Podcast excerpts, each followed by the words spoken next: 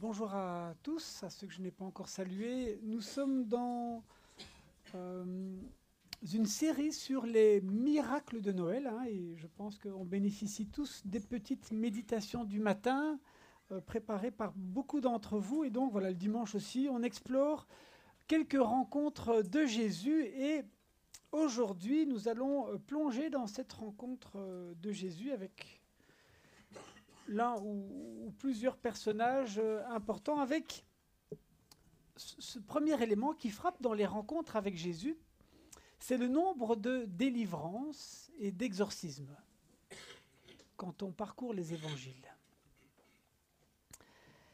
Alors je vous propose ce matin de plonger dans l'un de ces récits auxquels parfois on ne sait pas trop quoi faire.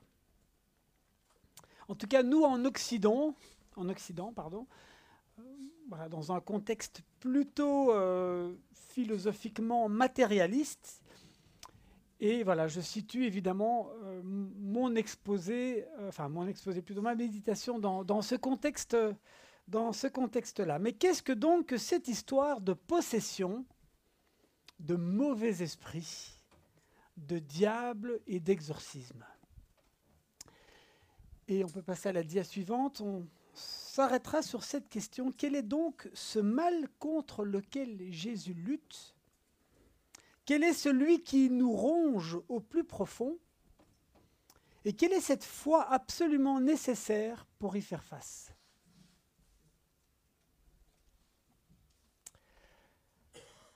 Alors on s'accroche et on va plonger donc dans le passage à partir duquel nous allons euh, méditer ce matin. Matthieu 17, ce récit existe euh, dans les évangiles synoptiques, tous les trois, et voilà, on va surtout s'arrêter dans la version de Matthieu. Quand ils arrivèrent là, donc ils, c'est Jésus et trois de ses disciples, c'est juste après le récit de la transfiguration.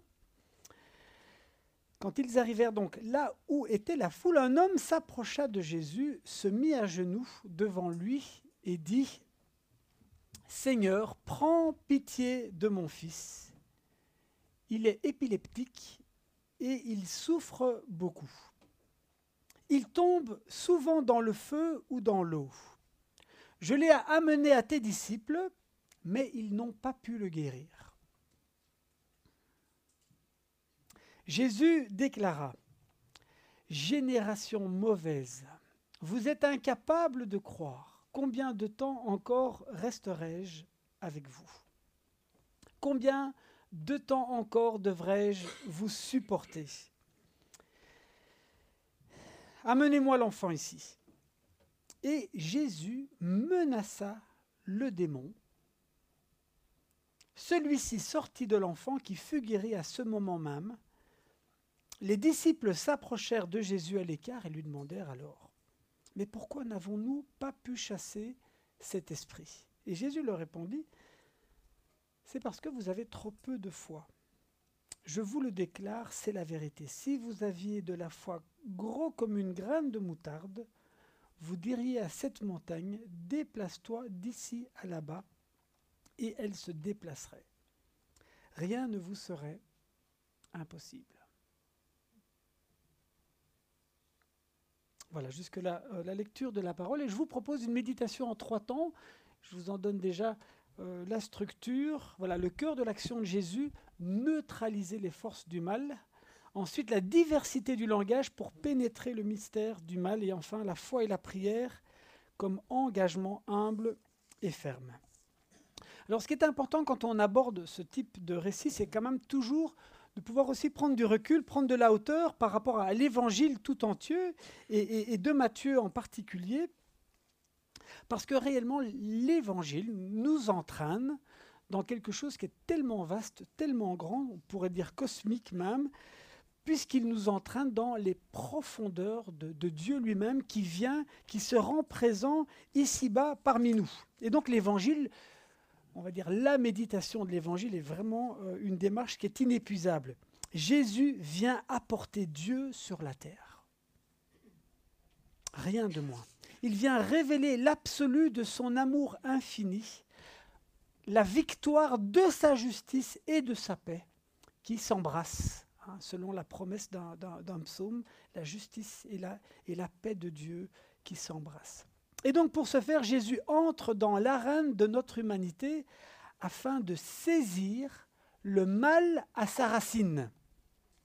En un mot, et c'est important, il s'agit de le neutraliser. Et c'est ça la bonne nouvelle. Rappelez-vous le début de l'évangile de Matthieu, il y a Jean-Baptiste qui arrive et qui annonce l'imminence du jugement de Dieu sur Israël et le monde. Et c'était plutôt terrifiant.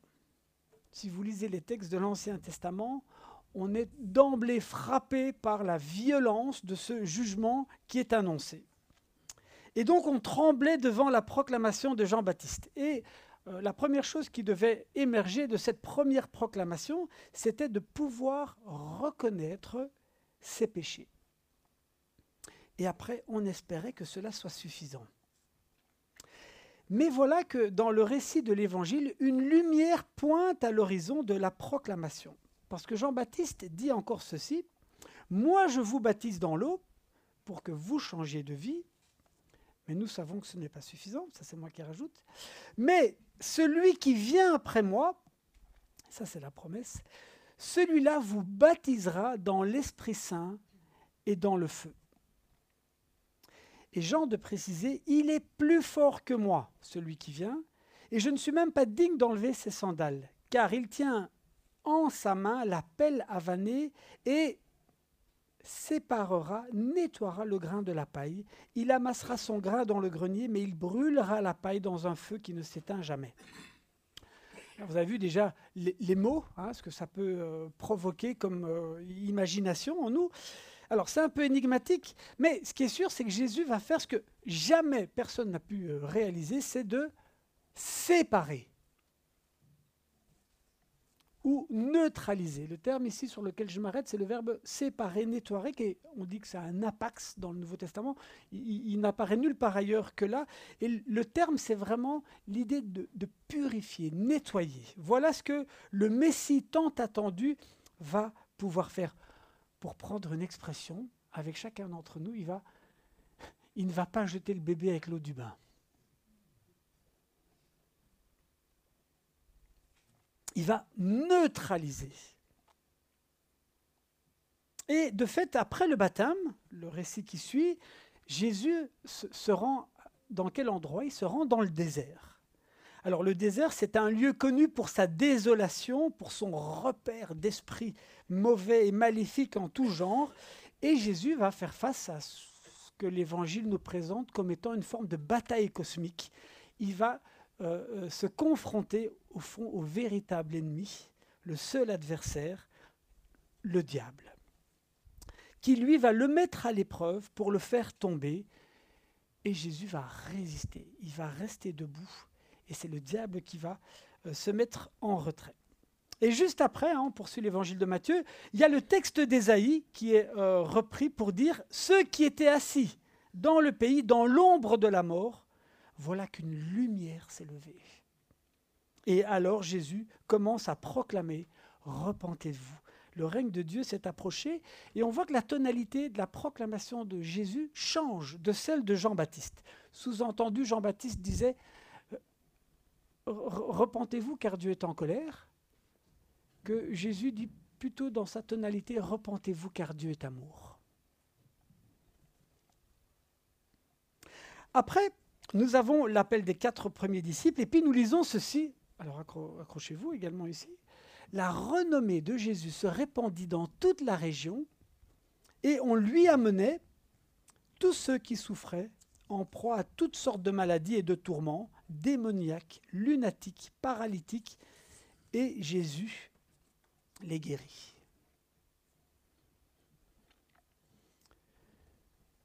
Il est interpellant de constater que la présentation de l'action de Jésus est totale, absolue. C'est tout simplement inimaginable à se représenter. Alors quand on parle des miracles de Jésus, on relève souvent ces deux aspects. Jésus guérit des malades et aussi il chasse les démons. Alors il est important de comprendre que ces deux aspects sont reliés pourrait dire que l'un touche à la libération profonde de ce mal mystérieux qui nous rend captifs, tandis que l'autre fait appel à, à, la restauration de notre intégrité et de notre aptitude à pouvoir rendre un culte à Dieu. Le fait de pouvoir adorer Dieu euh, totalement, de lui rendre un culte. Alors pour bien saisir la portée de ces éléments de guérison et de délivrance, il est important de se replonger dans l'univers antique. Jésus, ce n'est pas un service médical. Ce n'est pas comme si vous entriez dans un service hospitalier avec toutes les différentes possibilités euh, médicinales. En fait, on ne parle pas de la même chose. Je fais une petite parenthèse. On peut considérer que c'est vraiment grotesque que d'aller induire que parce que Jésus guérirait, il ne serait plus nécessaire d'aller prendre des traitements médicamenteux ou autres, ou de ne pas aller voir un médecin. On n'est pas au même étage. Jésus agit sur le mal à sa racine. Et donc la question qui nous, ici en Église, nous intéresse, c'est, mais c'est vrai, au fond, de quel mal souffrons-nous au juste? De quoi sommes-nous prisonniers? Ici, nous touchons une dimension spirituelle qui requiert une démarche de foi. C'est ce que nous allons explorer euh, avec le point suivant.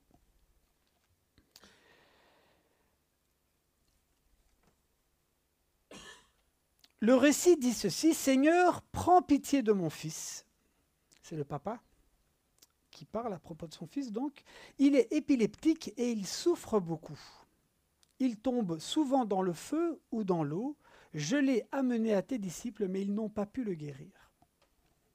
On le voit, il y a plusieurs acteurs ici, le père désespéré, le fils étrangement malade, et les disciples un peu penauds. Et Jésus insiste sur leur incrédulité. Ils ne comprennent rien et ils se sont bien plantés. On s'identifie plutôt facilement aux disciples, en tout cas pour ma part. Ils avaient pourtant reçu, euh, dans l'évangile de Matthieu, l'autorité pour chasser ces démons, mais là ils se sont bien plantés. Alors l'enfant souffre d'épilepsie, D'autres versions vont dire qu'il est lunatique. En fait, on, disait de ces malades qu'ils étaient influencés par la lune ou qu'ils étaient possédés par un mauvais esprit. Alors, aujourd'hui, face aux symptômes dont nous parle le texte, nous irions voir différents médecins, dont certainement parmi eux un psychiatre. Et à raison. La question de la santé mentale est complexe et troublante. Il faut toutefois aussi admettre que la psychiatrie arrive aussi à ses limites. Dans le langage courant, il nous arrive parfois de dire à propos de quelqu'un, en coulisses, en off, tiens, celui-là, il n'est pas tout seul à l'intérieur.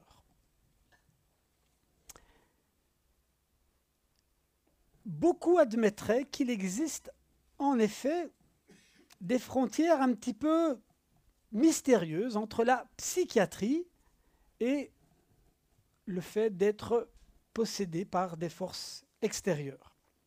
Et donc les croyants, à la suite des Écritures, cherchent aussi à nommer ce mal mystérieux.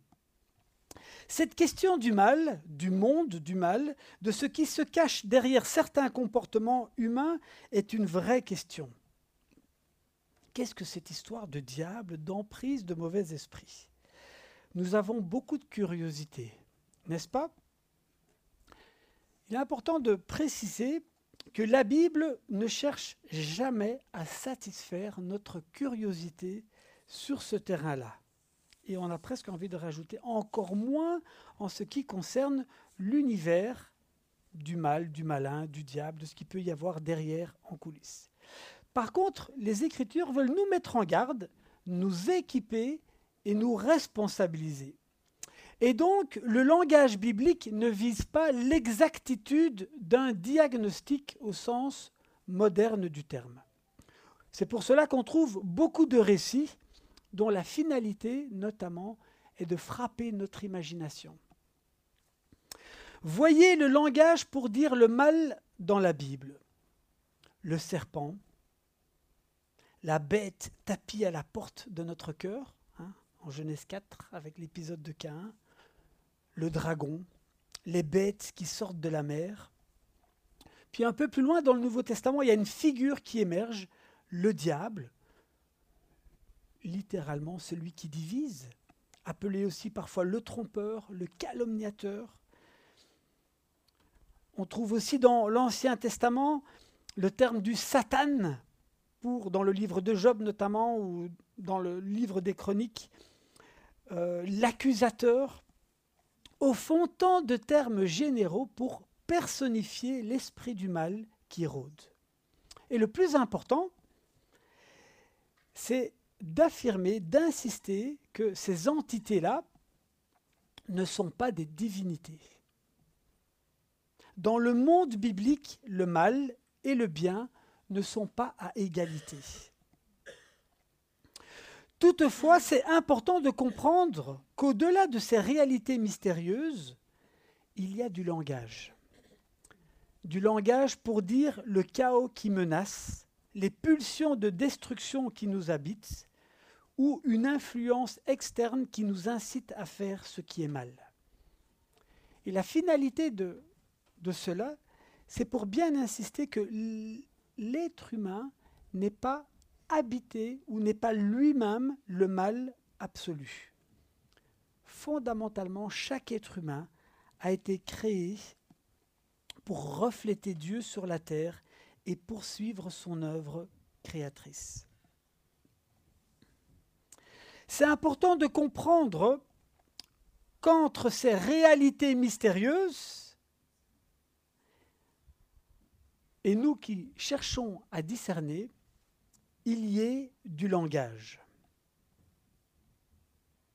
Tant de mots pour dire la menace du chaos, les pulsions de destruction qui surgissent dont, on ne sait où, ou la tentation. Ah oui, ça je l'ai dit, pardon, j'ai relu un texte. En tout cas, voyons le, passage. Cet enfant, on dit qu'il tombe souvent dans l'eau et le feu. L'eau et le feu, si vous vous souvenez, Jean-Baptiste disait qu'à propos du Messie, il nous baptisera dans l'eau et le feu. Ici aussi, on dit que cet enfant tombe. Le verbe tomber, on le voit aussi apparaître pour dire qu'à un moment, on adore Dieu. C'est aussi du langage cultuel. Au fond, tous ces termes sont utilisés pour nous dire que à la fois, euh, comme Lydie l'a dit en plus à propos du feu, ça peut être source de destruction, comme en même temps une source de chaleur, ou une source de lumière, ou une source de purification, y compris pour l'eau. L'eau qui purifie, mais aussi l'eau qui est euh, ce qu'on trouve dans la mer, le lieu du chaos et de ce qui peut euh, nous engloutir. Ce qui est sûr, c'est que le texte veut nous dire que cet enfant est animé par des forces obscures, des forces du chaos c'est plus fort que lui. Dans l'évangile de Luc, on précise que, à propos de cet enfant, qu'un esprit s'empare de lui. Dans l'évangile de Marc, on précise l'esprit secoue violemment l'enfant qui tombe par terre et qui écume. Tant de mots pour je te laisserai après, j'ai vu euh, Jean-Luc. Tant de mots pour dire quelque chose qu'au fond, nous aujourd'hui encore, avec d'autres mots, nous pouvons aussi euh, euh, nous, nous, nous, étonner. Les mots pour dire le mal aujourd'hui. L'addiction, l'emprise, des liens, la domination, la toxicité, quelqu'un qui est enragé à faire des choses qui au fond sait que ça va le détruire ou détruire les autres. Le déni, l'imprévisibilité. Nous aussi, nous avons tout un, éventail de mots pour dire qu'il existe une sorte de force, une méchanceté, une pulsion de destruction ou d'autodestruction plus forte que nous à l'œuvre au milieu de notre humanité. Je me souviens d'une prédication lors de funérailles pour un, une personne qui s'était suicidée, le pasteur avait dit ceci, il n'a pas réussi à trouver d'autre façon de détruire le mal qui le rongeait qu'en se tuant.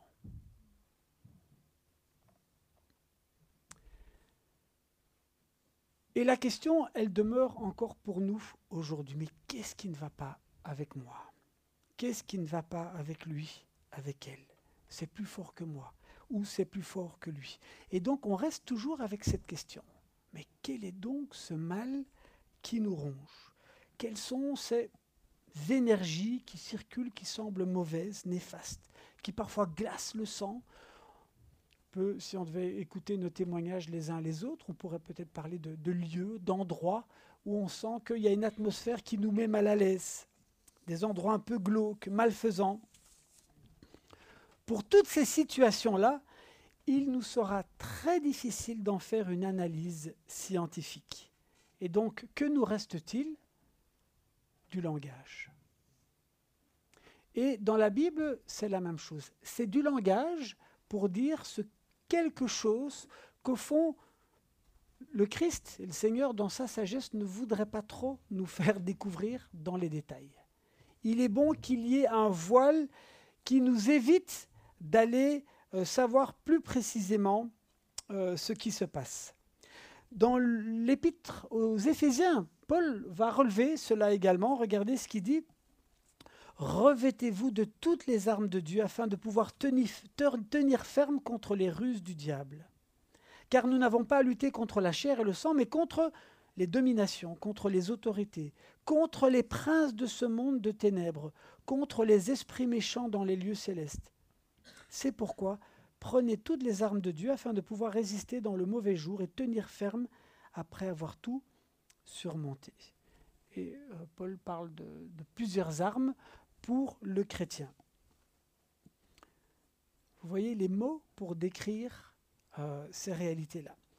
Inversement, euh, il existe d'autres mots pour dire quand quelqu'un retrouve sa pleine santé, son plein alignement, on dit qu'il est apaisé, confiant, sain d'esprit, pardonné, qu'il est dans une dynamique constructive, qu'il apporte une bonne ambiance. Et ça me fait penser à un texte dans l'évangile de Marc où Jésus va, euh, c'est une des, on va dire des, exorcismes entre guillemets les, les, plus impressionnants de l'évangile de Marc, hein, le, démoniaque de. Et, et, voilà comment euh, le récit se termine celui qui était dans, les cavernes, hein, qui criait dans les cavernes. Bon. Et voilà, à la fin, on dit ceci, ils arrivent auprès de Jésus et voient l'homme qui avait été possédé par une légion d'esprits impurs. Il était assis, habillé, et il avait toute sa raison.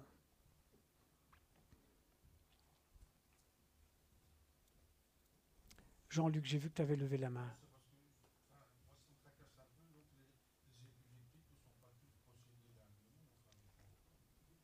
Mais encore une fois, ce que, merci, c'est une très très bonne question. On n'aura jamais de réponse précise à ce type de question parce que justement, il y a un voile qui, fait que où se situe la frontière entre, on va dire, la, la, maladie strictement organique et la maladie qui pourrait être influencée par, par d'autres euh, entités. On n'a pas. Le langage de l'époque, c'était de dire qu'il était peut-être influencé par la Lune, ou alors euh, pris par des euh, mauvais esprits. Euh, ce qui est sûr, c'est que l'Évangile nous invite à, croire qu'il y a un mal beaucoup plus profond qui rôde au-delà de notre vie organique. Voilà. Et que c'est une façon de dire, au fond, que notre humanité, elle est prisonnière de quelque chose qui la dépasse et que seul le Christ peut nous en libérer. Et ça, c'est ce qu'on va voir maintenant. Donc il ne s'agit pas tant d'essayer de décrire ou de tout comprendre ce qui se passe, là je vais le voir un petit peu maintenant, mais plutôt de trouver la ligne qui peut nous en euh, émanciper, nous en délivrer. On arrive à ce troisième point, la foi euh, pour et la prière comme engagement humble et ferme. Alors on est impressionné de voir combien Jésus est dur avec ses disciples, génération sans foi, c'est notre traduction, est perverse. Jusqu'à quand serai-je avec vous? Comme je l'ai dit, Jésus leur avait pourtant donné le pouvoir de chasser. là où les disciples flanchent, c'est qu'à un moment, ils s'imaginent que la foi, ce serait une affaire de pouvoir, que la foi, ce serait une affaire de puissance, que ce serait magique. On va essayer de comprendre cette remontrance de Jésus. La foi, d'abord, à la lumière de ce passage, me semble-t-il, c'est une attitude profondément humble de dépendance au Père. Et donc un ancrage profond qui permet de la fermeté.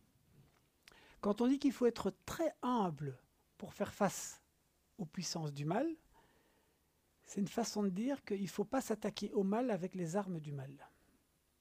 C'est-à-dire s'imaginer que c'est une affaire de, muscles. Je vais y revenir.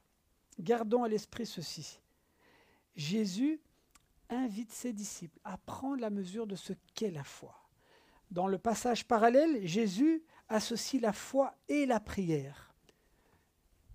Il y a des copistes qui vont développer, parce qu'il y a plusieurs manuscrits qui précisent la prière et le jeûne. Alors ce n'est pas anodin évidemment ce rajout. Le jeûne, dans une perspective biblique en tout cas, le jeûne, ce n'est pas une performance. C'est une disposition profonde. C'est être dans une disposition de dépouillement et de dépendance à Dieu. Et donc ce que Jésus dit, c'est qu'il faut être bien, bien, bien, bien enraciné dans sa relation avec le Père en Jésus-Christ pour s'aventurer contre les forces du mal. La foi, ce n'est pas une baguette magique, ce n'est pas une performance dans l'épître de Jacques, il y a ce très joli verset. La prière du juste a une grande efficacité. La foi, ce n'est pas se croire trop malin. Ce n'est pas n'importe quel combat, c'est le combat contre l'accusateur, le diviseur. Et donc, il ne s'agit pas de jouer à faire le malin. Ce n'est pas un jeu, ce n'est pas un spectacle. Et je parle ici dans la vie en général. Quand on intègre ces dimensions-là, on ne sait jamais précisément à qui on a affaire dans nos relations ou à quelle facette de la personne nous aurions affaire. Comme on l'a dit, et c'est valable évidemment pour d'une façon ou d'une autre pour chacun d'entre nous. Les gens ne sont pas toujours tout seuls à l'intérieur. Et le danger, quand on veut faire un petit peu le malin, c'est de se faire mordre. La sagesse, d'ailleurs, suggère de ne pas attaquer le mal de front, qu'il est préférable de le faire d'une façon oblique. Parce que le mal, le diable, toutes ces entités se nourrissent ou se nourriront de vos peurs se nourriront de votre peur de la mort, se nourriront de votre peur de la mort sociale. Et c'est vrai que dans les grandes batailles, on peut avoir une chance que si l'on est prêt à tout perdre. Parce que justement, en tant que chrétien, on n'a rien à perdre. Et donc, soyons prudents, il ne s'agit pas de faire le malin. Et le point suivant qui prolonge cela, la foi n'est pas aussi parler de ces choses-là de façon trop légère. Alors là, c'est personnel. J'ai plutôt pris l'habitude de rester très sobre quand il s'agit de parler de ces réalités-là, de ces réalités spirituelles sombres. Et quand on lit euh, les Écritures en général, on, est, euh, on peut être étonné qu'on en parle relativement peu, cette histoire de démons, de possession, et qu'au fond, quand on en parle, c'est essentiellement dans les évangiles, au moment où justement Jésus est là dans sa pleine lumière, dans son plein amour, dans sa pleine fermeté. Lui seul a l'autorité pour frontalement y aller. Mais quand même, revenons à cette question. Et les exorcismes Qu'est-ce qu'un exorcisme? On lit le texte, Jésus rabroua le démon qui sortit du garçon et celui-ci fut guéri dès ce moment même. Un exorcisme, techniquement, c'est cela. C'est s'adresser directement au démon. Là aussi, il importe d'être prudent parce qu'il y a beaucoup où il y a eu beaucoup d'abus. On ne s'improvise pas à faire euh, comme Jésus. Concrètement, si face à une situation délicate, que ce soit la vôtre ou, ou quelqu'un de vos proches, ou si on vient vous demander conseil, s'il y a des symptômes un petit peu étonnants, des comportements troubles, inquiétants, premier réflexe, vous accueillez dans votre prière euh, la personne, puis vous conseillez toujours d'aller voir un psychiatre.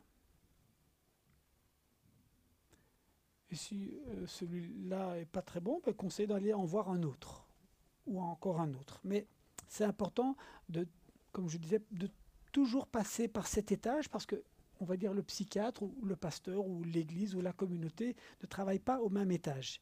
Et les deux sont complémentaires. Ensuite,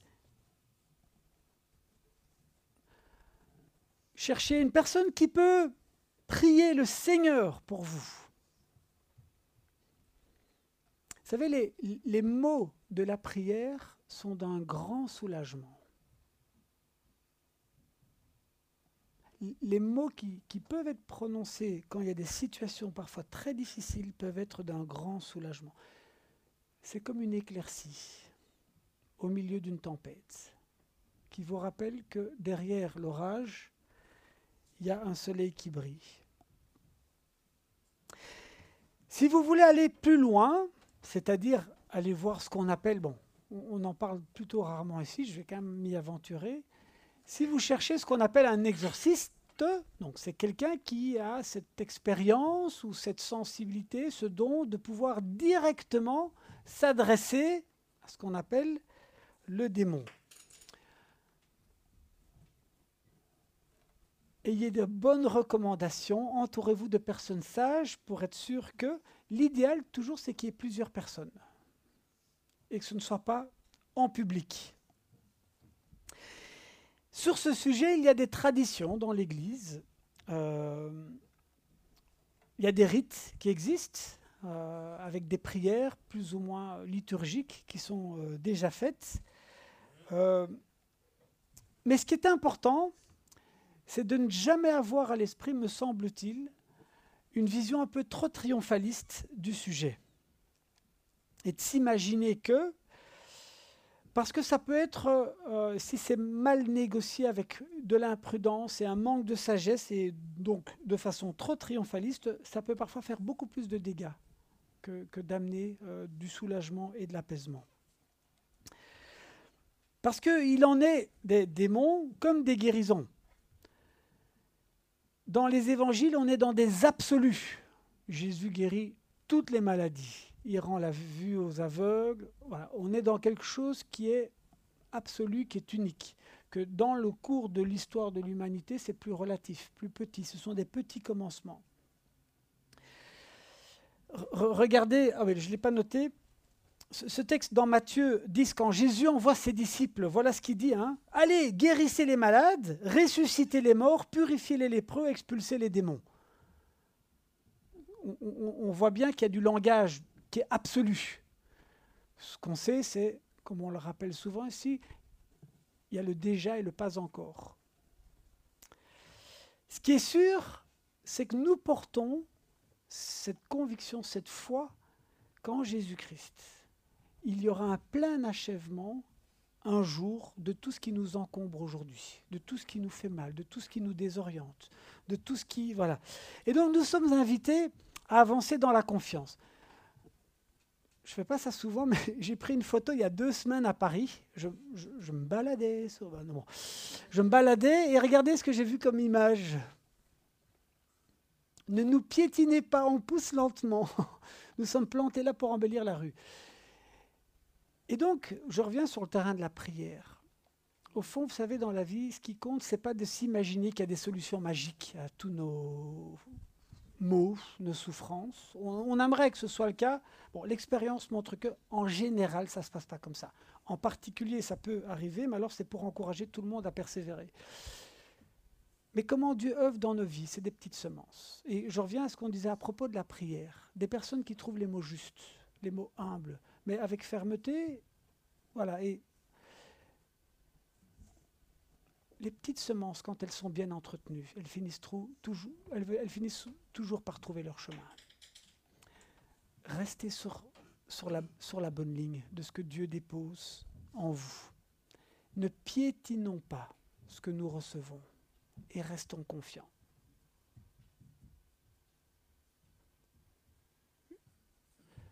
Si on vient avec l'illusion que, paf, il existe un coup de baguette magique, et puis deux semaines après, ouais, ça change rien, ça sert à rien, façon, boum, ben ça c'est une façon de piétiner.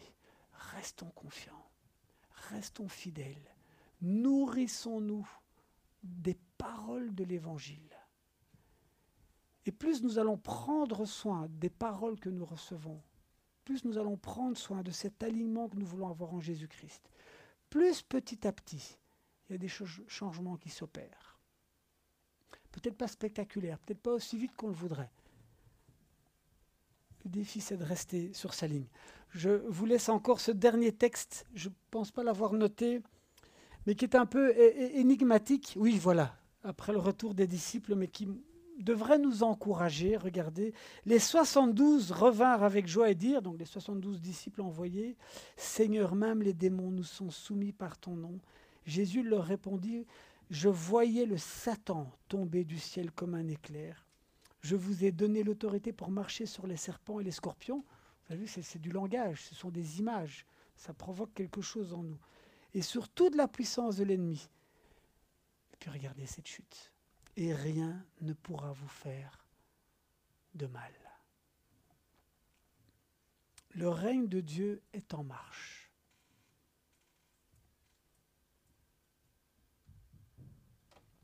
Que le Seigneur nous conduise chacun sur notre chemin, sur un sujet un petit peu euh, sensible, mais restons dans la confiance, les yeux fixés sur la lumière de Jésus-Christ. Amen.